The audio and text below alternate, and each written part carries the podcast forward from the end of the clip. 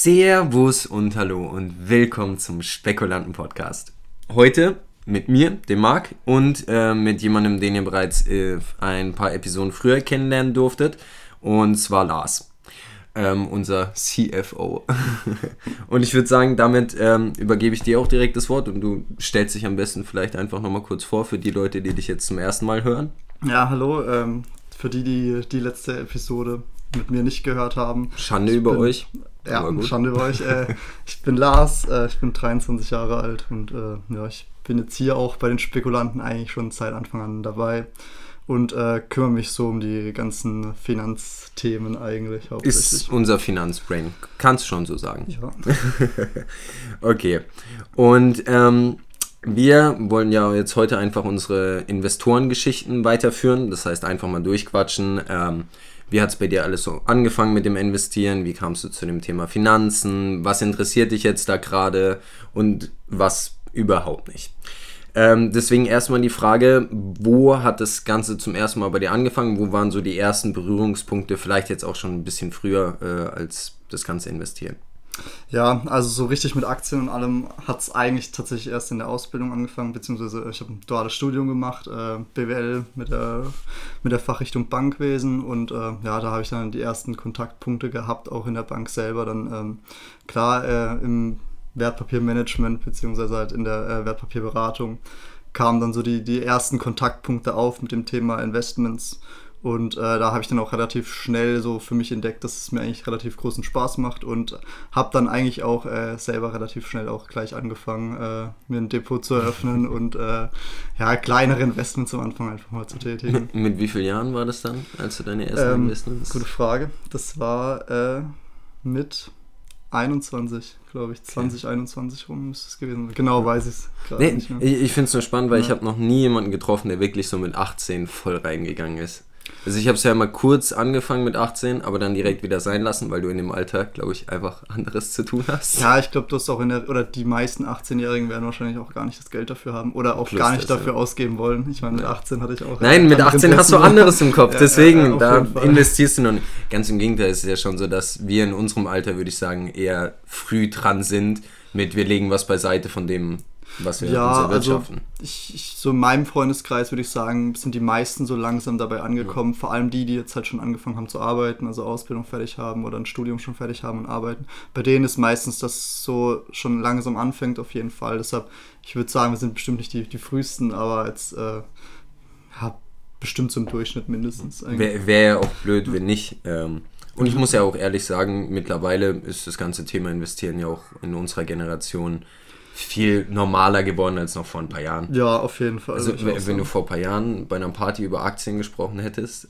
ich äh, hätten einfach nur alle dumm angeguckt. Ja, ich glaube, heute gucken sie dich immer noch dumm Ey, an. aber ich fühle mich, nicht, ich fühl mich nicht mehr so schlimm, sage ich ehrlich. Ich fühle mich nicht mehr so schlimm. Und ab und zu ist auch noch jemand da, der dann sagt, ah, nice, ja, lass ein bisschen quatschen. Das ist ein Geil, findet man dann doch eigentlich immer. Weißt du noch, was damals dann dein allererstes Investment war? Oder kannst du es nicht mal mehr sagen? Doch, tatsächlich, es war bei mir damals ja Nvidia. Das ah, war, stimmt, ähm, ja, okay, ich erinnere mich noch. Genau, ich äh, hatte am Anfang auch so wie viele eigentlich aus unserem Freundeskreis erst ein bisschen äh, Befürchtung vor dem ersten Mal anlegen. Es yeah. ist ja immer schon so ein bisschen was Spannendes, aber auch was ein bisschen Angsteinflößendes, so die, die, die erste Aktie zu kaufen. Und ähm, ich hatte auch keine Beratung in dem Sinne in Anspruch genommen. Deshalb äh, habe ich mir eigentlich erstmal eine Aktie rausgesucht von einem Unternehmen, das mich einfach interessiert hat. Ähm, ich meine, ich äh, habe viel mit, äh, mit Computern und so zu tun, deshalb äh, hat mich einfach auch Nvidia als Grafikkartenhersteller, als Chiphersteller generell interessiert. Und ähm, es war vielleicht ein bisschen auch äh, noch holprig da, die, die erste Anlage. Also wirklich, da wird gar kein Research betrieben. Da wurde einfach geschaut, hey, okay, die Aktie gefällt Und mir. rein da. Ist, ist gekauft. Okay. Aber war vielleicht auch nicht schlecht, weil das hat mir auch so ein bisschen die, die Angst davor einfach genommen. Also die, die, er, die erste Anlage und dann hast du deine erste Order mal eingestellt, die erste Order ist durchgegangen und dann hast du auch deine erste Aktie irgendwann mal verkauft und das, du hast den Prozess einmal von Anfang bis zum Ende durchgespielt und dadurch äh, ja, war es dann auf jeden Fall einfacher, die nächsten Investments zu tätigen. Solange du nicht alles verloren hast, äh, mit Nvidia wird das schwer, aber, aber ja, nee, äh, das lief dann eigentlich auch ganz gut. Deshalb, ne. Okay, und mittlerweile bist du, ähm, also weiß ich ja, dass du etwas mehr Research betreibst, was deine Titel angeht. Ähm, das heißt, wo bist du mittlerweile so gelandet? Ja, also ich habe äh, den Großteil von meinem Portfolio eigentlich auch eher jetzt über äh, ETFs abgebildet. Ähm, einfach weil du halt eine riesen Diversifikation direkt reinbringst, ohne dir groß Gedanken zu machen. Ähm, das ist eigentlich so der Großteil, auch natürlich verschiedene Themen, natürlich sowas wie MSCI World ist sowieso als No-Brainer dabei, ähm, aber auch ein bisschen speziellere, sowas wie ein Blockchain-ETF fand ich eigentlich auch ganz spannend, also die Themen. Ähm, ein Green Energy ETF ist noch mit dabei, ähm, das waren so ein bisschen so die, die Themen fürs, fürs Gewissen. Mhm.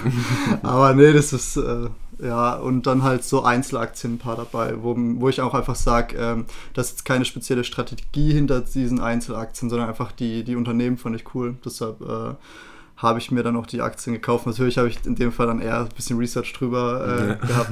Wollen wir äh, hoffen. Ging natürlich nicht in jedem Fall gut.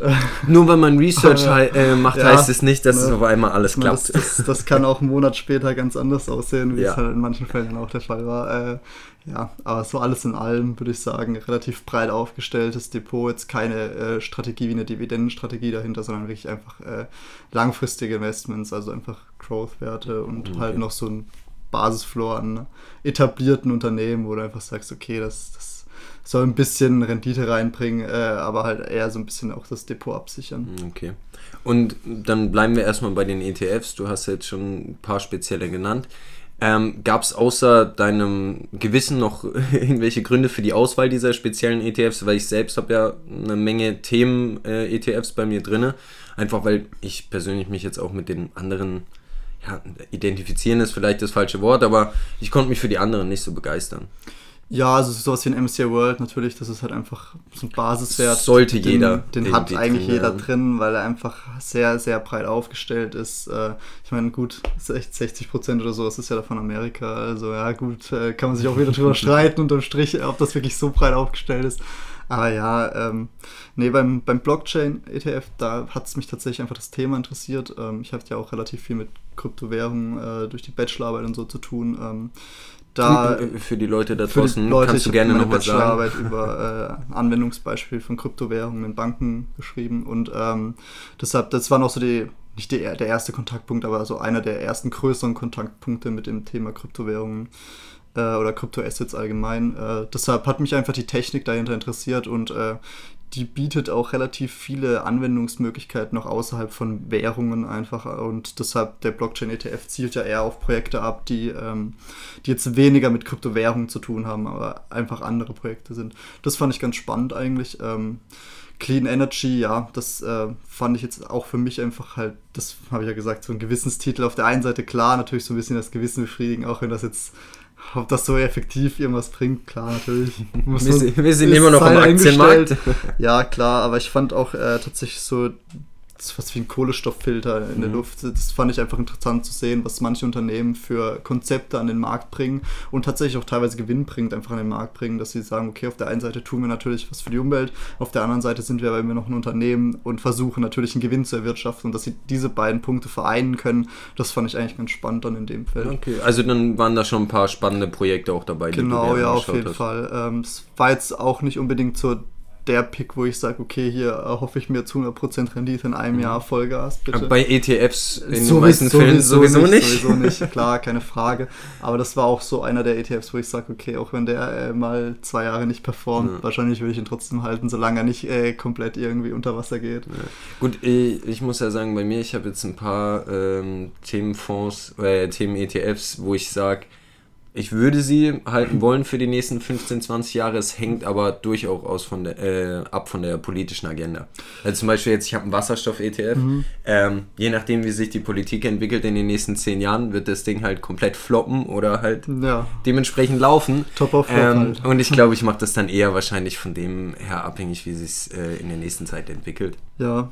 Und ist ja bei Green Energy eigentlich nichts anderes. Ne? Ja. Ähm, den äh, sonst habe ich nur noch, noch einen Emerging Market und einen speziellen China. Mhm. Äh, bei China ist es aber ein Fonds, kein ETF. Ähm, das war natürlich noch so vor der, vor der Wende von China. Das war leider ein bisschen schlechtes Timing, muss ich, muss ich zugeben. Äh, da hat sich die politische Agenda von China plötzlich mal um 180 Grad gedreht und äh, du meintest ja aber, sie haben es relativ gut wieder hochgeschafft, ne?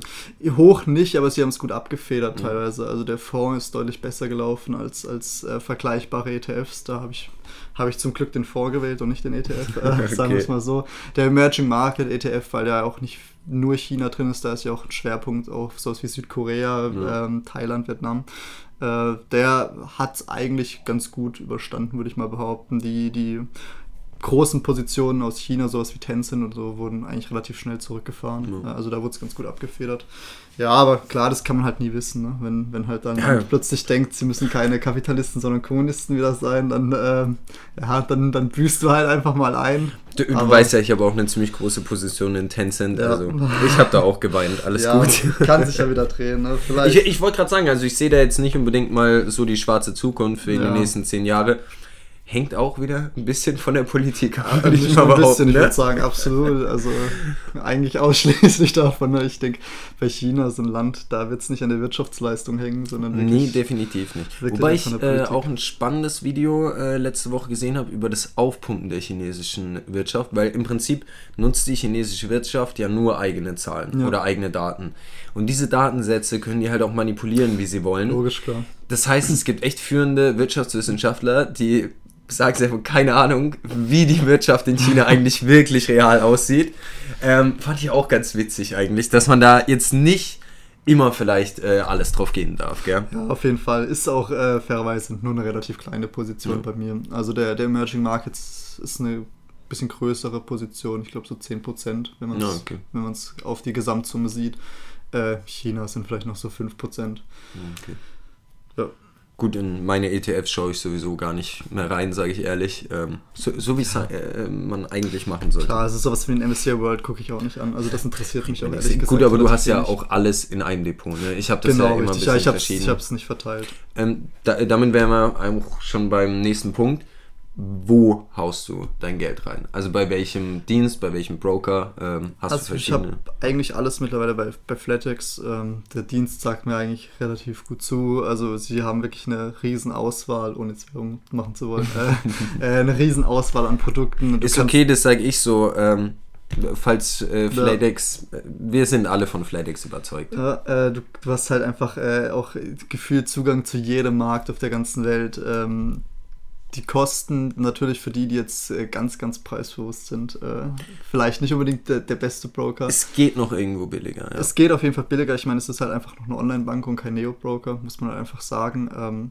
du hast halt auf die Order 6 Euro circa. Ähm, und du zahlst halt auch Depotführungsgebühren für Aktien, für äh, Fonds und ETFs nicht. Deshalb habe ich das dann noch nicht gesplittet. Würdest du es dafür auch zahlen, dann hätte ich wahrscheinlich meine Fonds und ETFs, sowas, was ich jetzt weniger oft irgendwie versuche zu handeln, ähm, auch eher auf einem günstigeren Broker abgeladen, sowas wie Scalable oder so. Ja. Äh, wo du einfach nichts für blechst, sage ich mal. Ja, ja. Ähm, aber äh, deshalb, ja, habe ich halt alles beisammen gelassen. Ähm, genau. Für mich ist es der richtige. Ich würde sagen, für viele könnte sich das auch, könnten die dann auch Flatex nehmen. Bei denen jetzt wirklich so ganz preisbewusst sind. Wo, wobei wir es ja letztes auch davon hatten, es ist nicht unbedingt der einstiegsfreundlichste Broker. Also es sieht zwar relativ übersichtlich aus und sonst was, mir gefällt das Design persönlich super. Ähm, du bist aber am Anfang einen Ticken überfordert. Das kann aber sein, ja. dass es eigentlich bei allen Brokern außer den Neo-Brokern der Fall ist. Ja, das glaube ich schon. Äh, bei Flatex die haben ja auch eine neue App, wo du zwischen mhm. wechseln kannst zwischen dem. Oh, die, äh, die, neue App ist richtig schön. Die ist ja. auch relativ stark auf äh, Anfänger ja. aus, also ausgelegt. Äh, du kannst auch wieder zurückwechseln. Ich habe das auch äh, nach. Ach, stimmt, das war dieses ne Neo-Broker. Äh, dieses ne? Flatex Next. Ah, okay. also, ich habe es nach 10 Minuten wieder ausgeschalten, weil es mir einfach auf die Nerven gegangen ist. ich habe zu Willst wenig. du gerne gesehen. noch die Werte im Chart sehen oder was? Ja, das, das würde ich schon gerne sehen. Nee, es war einfach zu wenig Übersicht für mich da, tatsächlich. Ja, okay. Also zu wenig Informationen. Ähm, ich meine, wenn du, wenn du als Anfänger da einsteigst, dann ist das zu viel auf jeden Fall. Dann ist halt so eine Faktenflut, die auf dich da irgendwie runterregnet. Ja, äh, für einen Anfänger ist, ist glaube ich, so, die Neo-Broker zielen ja auch viel auf Anfänger ab. Ähm, ist das einfach besser, wenn du halt nicht ganz so viel Information von Anfang hast, ähm, weil du einfach nicht so überfordert bist. Deshalb äh, für den Einstieg Neo-Broker auf jeden Fall legitim. Ja, aber für mich jetzt halt sage ich mal, nicht unbedingt Gut, der richtige. Wenn, wenn du dich schon bei uns um die Finanzen kümmerst, solltest wenigstens du Ja. äh, bei uns ein gescheites Depot führen. Ähm, okay, und jetzt abgesehen mal von den ETFs und den Fonds, gibt es äh, in deinem Depot ein paar Aktien, die du als, naja, sagen wir mal, besonders spannend, besonders innovativ, in- interessant findest, bei denen du sagen würdest, da sollten die Leute einfach mal von gehört haben oder denen könnte man einen zweiten Blick widmen? Habe ich jetzt tatsächlich im Depot nicht so viel drin, muss ich sagen, weil ich jetzt nicht so in so extreme Growth-Werte reingegangen bin. Das äh, sp- Spannendste wäre wahrscheinlich bei mir wirklich noch Nvidia, wo ich noch eine relativ Okay. große Position drin halt. Ich habe noch Tesla. Äh, nicht unbedingt, weil ich ans Unternehmen glaube, äh, sondern eher, weil ich glaube, dass die Leute Tesla kaufen werden. Und äh, bisher hat sich die Position noch ganz gut Für bezahlt viele ist es die spannendste Aktie unserer Zeit. Äh, ja, hm, äh, bin ich jetzt nicht so überzeugt. Ich bin auch äh, ja, nicht ganz fernab von dem Thema äh, Automobilindustrie. Ähm, ja, es, es ist bestimmt nicht ganz so schwarz, wie die Extremkritiker von, von Tesla zeichnen, aber es ist bestimmt auch nicht ganz so hell, wie, wie die ganzen Befürworter sind. Ich meine, wir sind immer noch am Punkt, dass sie Ja. weniger produzieren als ähm, Ja. nur einer der großen Jungs und sie sind mehr wert als alle großen Klar, Jungs zusammen. also ich, ich denke natürlich, dass die Aktie auf jeden Fall überbewertet ist, gar keine Frage. Ähm, oh, Gut, da das denke ich- da das gar ich nicht bei ein drüber paar. Ähm, so ist nicht. Aber letztendlich ist ja das Potenzial von einer Aktie nicht unbedingt nur von der Bewertung abhängig, sondern Nee. auch einfach, wie, wie, wie hyped sie ist. Das muss man heute einfach fairerweise sagen, wenn da ein riesen Hype da ist. Äh, ich meine, ein GameStop kann man Ja. auch nicht irgendwie rechtfertigen an der Bewertung, aber der Hype ist halt da und deshalb geht es halt auch teilweise hoch. Ne? Also ich ähm, glaube ja, es war schon immer so, dass die Psyche einen starken Einfluss Ja, auf auf den Markt Fall. hatte, aber dass diese Relation von Bewertung zu allem anderen so abhanden kommt. Ich glaube, da sind wir schon nochmal in einer neuen Zeit, wo es ein bisschen übler ist als Ja, früher. du hast halt vor allem auch einfach, das hat man während Corona gesehen, ja einen extremen, also einen extremen ähm, Neuzugang gehabt Ja. von neuen Investoren. Das hat einfach sehr, sehr viel frisches Geld an den Markt gebracht und diese Neuinvestoren waren halt eigentlich in der Regel zwischen 20 und 30 und da ist vielleicht noch nicht so die Erfahrung da, die haben noch keine Finanzkrise mitgemacht, die haben vielleicht weniger Wert auf Sicherheit und mehr Wert auf äh, Hype, Rendite und sonst was. Spekulation. Oder tatsächlich finden die einfach das Unternehmen oder halt Elon Musk toll und investieren deshalb ist ja auch okay an sich, aber äh, das ist auf jeden Fall, denke ich, ein Faktor, der mit reinfließt, dass die Aktie so hoch steht, wie sie steht. Da ähm, hat Dimi, ähm, also der droppt es öfter und mittlerweile habe ich da echt mal drüber nachgedacht. Ähm, sobald Elon Musk stirbt oder sterben sollte jetzt, ist die Aktie am Arsch und zwar richtig. Ja, der, der Hype, der Also der, diesem Mann steht. ja, ja, gar äh, rein, rein der Hype, der diese Aktie so hält, ähm, der ist ja komplett weg, instant. Ähm, also falls jemals sowas passieren sollte, Gott bewahre, ähm, ich bin gespannt, was dann mit dem Aktienkurs passiert. Da Ja. bin ich äh, ziemlich gespannt. Ich würde mal sagen, das ist nicht mal so, so der Extremfall tot notwendig, sondern er- wenn er sich einfach aus dem Unternehmen zurückzieht. Das hat man ja bei PayPal auch gesehen. Äh, leider auch eine Position bei mir. Ne? Die hat ja auch ziemlich stark gelitten, jetzt nicht wegen Elon Musk, aber äh, ich sag mal, wenn hinter einer, einem Unternehmen wie PayPal immer noch Elon Musk stehen würde, dann würden wahrscheinlich diese Hype-Investoren immer noch stark den Kurs halten. Ähm, in einem Fall wie, wie Tesla, wenn, wenn jetzt die Werte zurückgehen, wenn die Performance einfach, also vom Unternehmen, nicht von der Aktie, äh, zurückgefahren wird oder zurückfährt, dann äh, wird wahrscheinlich der Kurs nicht so extrem darunter leiden, weil du halt einfach immer noch diesen starken Hype hinter Elon Musk hast, der auf jeden Fall den Kurs halten wird. Oder ich denke zumindest. Sicher kann man natürlich nie sein, aber Hoffen ich es gehe davon dich, aus. da du sie im Depot hast. Ja, es ist auch keine Riesenposition, deshalb ähm, wäre auch nicht äh, der größte Verlust, So sage ich mal so. Äh, aber Allgemein, wir sind 23, wenn wir jetzt nicht gerade unsere ganzen Life-Savings da reinhauen und selbst wenn, ja, ähm, es ist nicht so schlimm. ja. Also zumindest ich nicht so genauso. schlimm, wie wenn du schon 10, 15 Jahre gearbeitet hast, dir was zusammengespart hast und dann mit diesem Geld anfängst zu spielen. Ähm, ist, glaube ich, nochmal eine ganz, Klar. ganz andere Nummer. Hast du dann, abgesehen von den Aktien, die du im Depot hast, vielleicht ein paar auf der Watchlist, die du gerade interessant oder ähm, innovativ findest?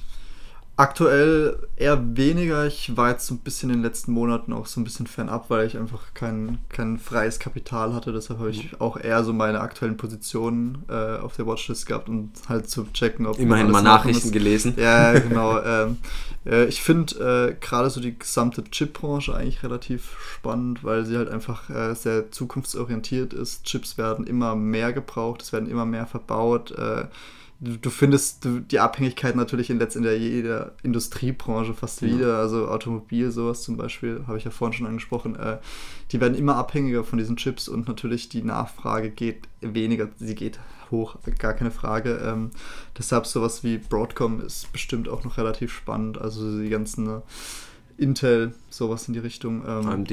AMD logischerweise auch Grafikkarten. Ähm, das das wird noch spannend mit den Grafikkartenherstellern, sag ich mal, wenn, wenn vielleicht Kryptowährungen ein bisschen zurückgefahren werden von diesem ganzen äh, äh, Proof of Work Konzept, sag ich mal, dass, dass nicht mehr so viel äh, Grafikrechenleistung benötigt wird. Bitcoin soll da jetzt wegkommen von. Ehrlich, okay. Nee, ich, ich weiß nicht, nicht wo, wo, die News kam, weil ich bin ja bei Kryptos ja. komplett raus. Ich habe mich nur wegen, der, wegen meinem Paper äh, mhm. bei der Uni reingearbeitet und da hieß es, äh, sie arbeiten jetzt gerade dran, das Ding zu switchen. Okay, ja, ich meine, letztendlich muss man natürlich sagen, dass jede zukunftsorientierte Kryptowährung dieses Konzept ändern muss. Yeah. Also es ist gar nicht mehr möglich. Sie werden früher oder später einfach politische Probleme bekommen, wenn sie das nicht tun. Ähm, Ganz einfach, weil dieser, dieser enorme Stromverbrauch kann über lange Zeit nicht gerechtfertigt werden. Das ist, da, das ist kein Nutzenverhältnis mehr da.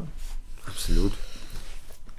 Abgesehen von der Chipbranche, noch irgendwelche Sachen, die bei dir so auf dem Schirm sind oder die dich allgemein so, wenn es jetzt um vielleicht verschiedene Branchen geht oder sonst was, interessieren oder wo du vielleicht eher äh, geneigt bist, mal reinzuschauen? Ähm, nichts, was ich jetzt so speziell empfehlen kann. Ich interessiere mich halt auch noch äh, halt für Finanzinstitute. Mhm. Äh, ich habe auch jetzt noch äh, die Goldmänner im Depot. ja, äh, ganz ehrlich, äh, so Großinvestorenhäuser, in der Regel würde ich mal behaupten, haben die ein bisschen besseren Überblick über den Markt und auch wahrscheinlich mehr Markteinfluss als ich jetzt als einzelner Investor. Deshalb eine, eine Investition in solche Häuser kann, glaube ich, auch sich relativ bezahlt machen. Aus finanztechnischer Sicht halte ich das für eine super kluge ja. Entscheidung. Ich habe ja selbst überlegt, ich bin ja absoluter Warren Buffett-Fan, zumindest äh, wenn es um die Arbeit, ja. äh, was so Aktien angeht.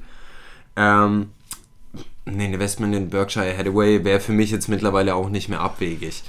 Da ist Problem ist eher, was ich habe äh, mit der Führung, dass sie halt irgendwann wechselt so.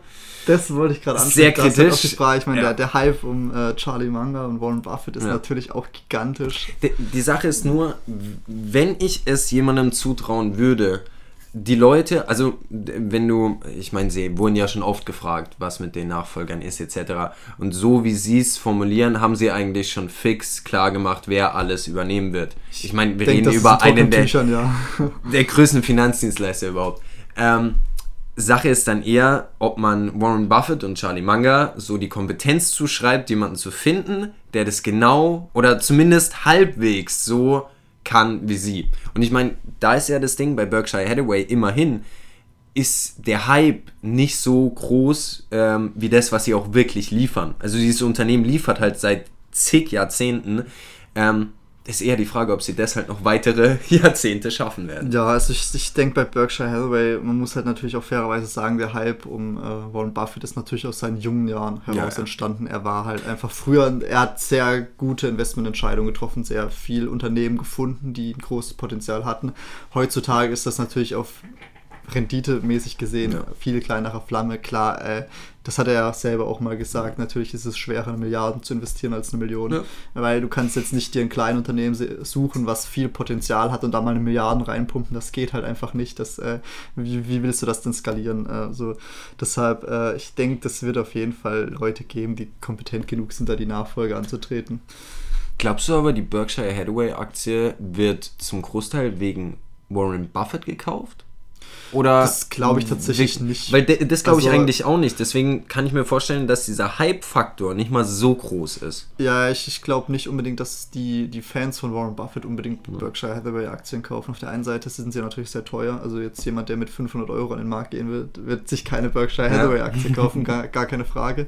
Äh, zum anderen Teil muss man auch sehen, natürlich, äh, Berkshire Hathaway hat extrem viele Großinvestoren. Also sowas jetzt wie Bill Gates, die halt mit einem großen Anteil auch in Berkshire drinstehen. Ähm, ich denke, die haben auf jeden Fall einen viel, viel größeren Einfluss auf den Aktienkurs als jetzt irgendwelche kleinen Investoren und ähm, deshalb gehe ich auch stark davon aus, dass die nach dem Ableben oder Austreten von den beiden aus dem Unternehmen da nicht panisch verkaufen werden. Also, ja. das nee, nee, das denke ich nämlich auch ja. überhaupt nicht. Auch wenn man sich mal so die Investoren-Meetings anschaut und so, die Leute, die da sind, sind eigentlich auch, also vom Gefühl her sind das meistens auch Leute über 50, 60. Das sind gestandene Großunternehmer ja. eigentlich in der Also Regel. alles also andere das, äh, siehst ja. du da nicht. Und ich glaube, von denen, ähm, die, die, dürfen sich so sicher sein, dass es danach auch weiterläuft. Das denke ich eigentlich auch. Aber das ist an sich ein ziemlich spannendes Thema, wenn man mal so diese Nachfolgen von großen Fonds ähm, oder irgendwelchen ETFs, was auch immer, oder allgemein Finanzdienstleister nimmt, weil in vielen Fällen, wenn sie richtig durch die Decke gehen, ähm, wird ja dieses Projekt mit der Person assoziiert. Kannst du gar ja, nicht vermeiden. Arc ähm, nimmst du ja, Kathy Woods. Woods ähm, und in, in den meisten Fällen ist ja so, sobald die ihr Amt dann niederlegen, ähm, ist die Frage, was, was passiert denn wirklich mit diesem Fonds? Ist die Frage, was mit dem Dirk Müller Premium Fonds passiert, wenn Sobald Dirk, Dirk Müller weg ist. ich glaube, dann könnte er zum ersten Mal positiv werden. Das wäre natürlich Es wäre wild, es wäre wild. Ja, auf jeden Fall. okay. Ähm, wenn du dann keine anderen Aktien, Branchen oder sonst was hast, die dich äh, zurzeit interessieren, wären wir auch schon für heute ähm, am Ende der Investorengeschichte. Außer es gibt noch irgendwas, äh, was du investitionstechnisch unbedingt loswerden willst und den äh, Leuten da draußen sagen möchtest. Äh, nee, eigentlich nicht. ah, wunderbar, perfekt. Ähm, damit äh, rappen wir das Ganze dann auch ab. Ich bedanke mich vielmals fürs Zuhören, wie immer, und hoffe, wir hören uns bald wieder. Und ansonsten ähm, werden jetzt wahrscheinlich in den nächsten Wochen jeweils mittwochs und sonntags die Podcast-Folgen kommen. Und ich freue mich ähm, auf euer Zuhören. Bis dahin.